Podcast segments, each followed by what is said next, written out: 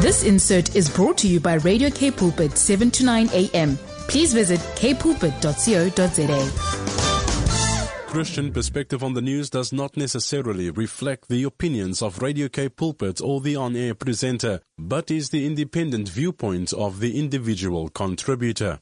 Please send an email to info at kpulpit.co.za should you have any further inquiries. Christian perspective on the news. We usually connect with Dr. Peter Hammond on a, front, on a Friday morning. He's out and about. He said he's out on the mission field.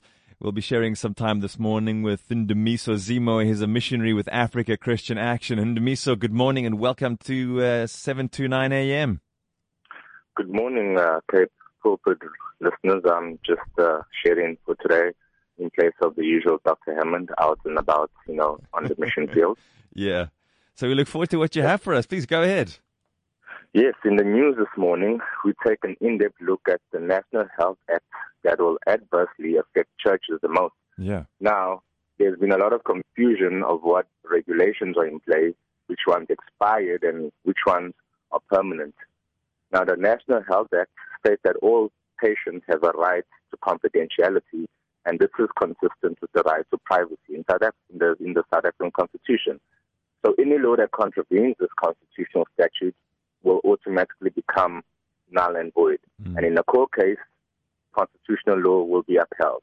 Now, just to give some background Mm. before I dive in on how it affects churches, this new proposed amendment is fairly unpopular with South Africans.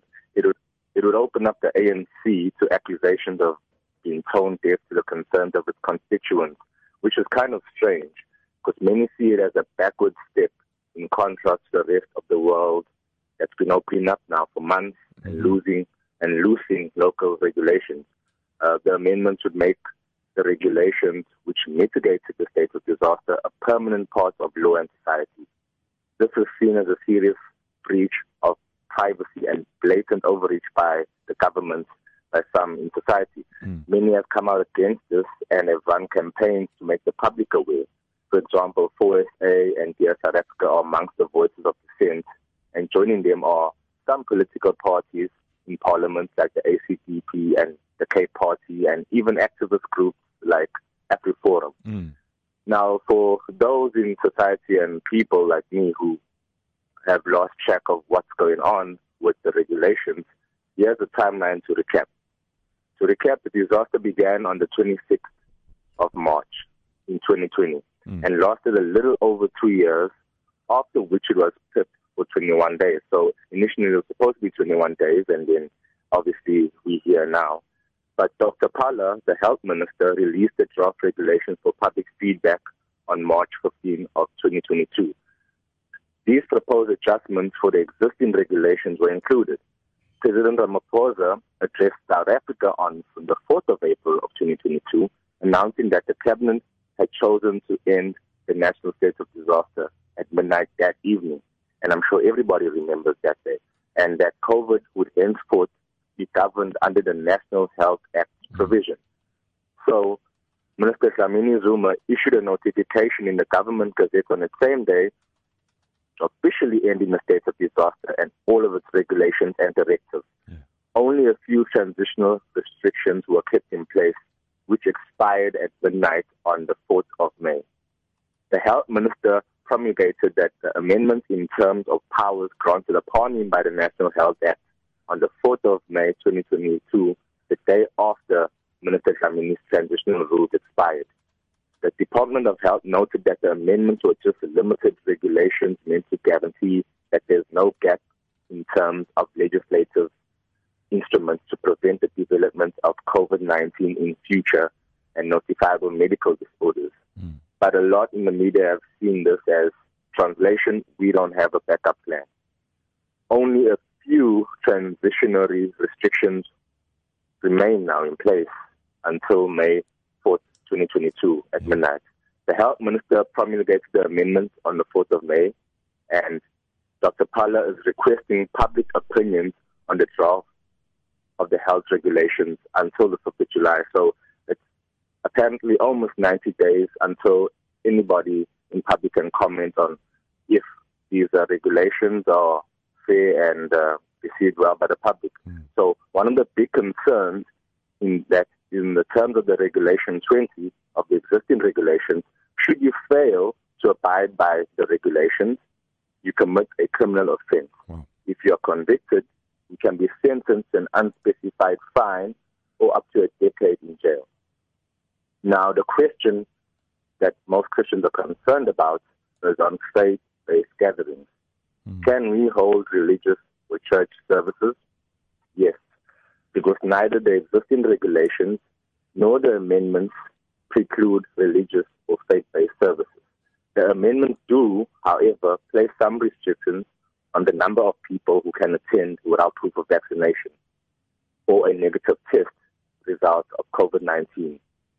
You still have to wear a mask indoors according to Regulation 16A, Section 3 of the hmm. amendments. In the absence of immunization certificates or uh, COVID uh, shot, uh, what restrictions apply to indoor meetings? If no proof of vaccination or negative COVID test less than 72 hours old is mm. required at an entry requirement of the amendment limits the attendance at an indoor event to a thousand persons. So if your church has a maximum capacity of let's say 800 people, you can have 400 people attend the service without needing a vaccination certificate or a negative COVID test. So what happens if the maximum number of people allowed is exceeded? It's worth noting that Regulation 20 of the existing regulations that might that may come in, that haven't come in yet, but may come in, makes breaking the regulations a crime. Mm. If you are convicted, you could face up to 10,000 rand or up to 10 years in prison. Wow. Now, the question is asked, why would you want to sentence a non-criminal so-called offender to 10 years in jail? It lacks the empirical reasoning to justify a hefty sentence for a regulation you could break unintentionally or through ignorance, you know? Mm. So the only positive I think we can see is, is that there won't be any screening of people that come into your church service or taking of temperatures. That will be done away with. And COVID is now deemed as a category two notifiable medical condition. So you have to notify people when you have COVID everywhere you go. So these regulations, like the Disaster Management Act regulations, can be altered at any time with immediate effect to limit our fundamental rights to a greater degree.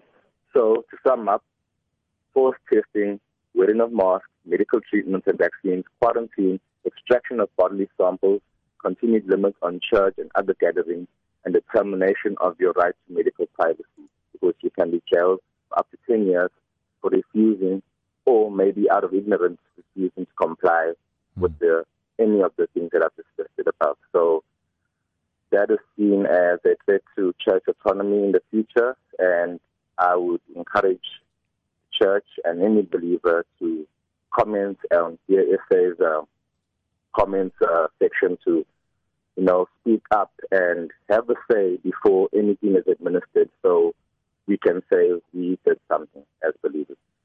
You're absolutely right. We can't just listen to this and hear it and not do anything about it. That's the voice of Ndumiso Zimo. He's a missionary with Africa yeah. Christian Action. Uh, Ndumiso, thank you so much for your time this morning. Appreciate your input a lot. Take care until we connect again. Have a really good day and a fantastic weekend. Thank you. Thank you so much. This insert was brought to you by Radio K Pulpit, 7 to 9 a.m. Please visit kpulpit.co.za.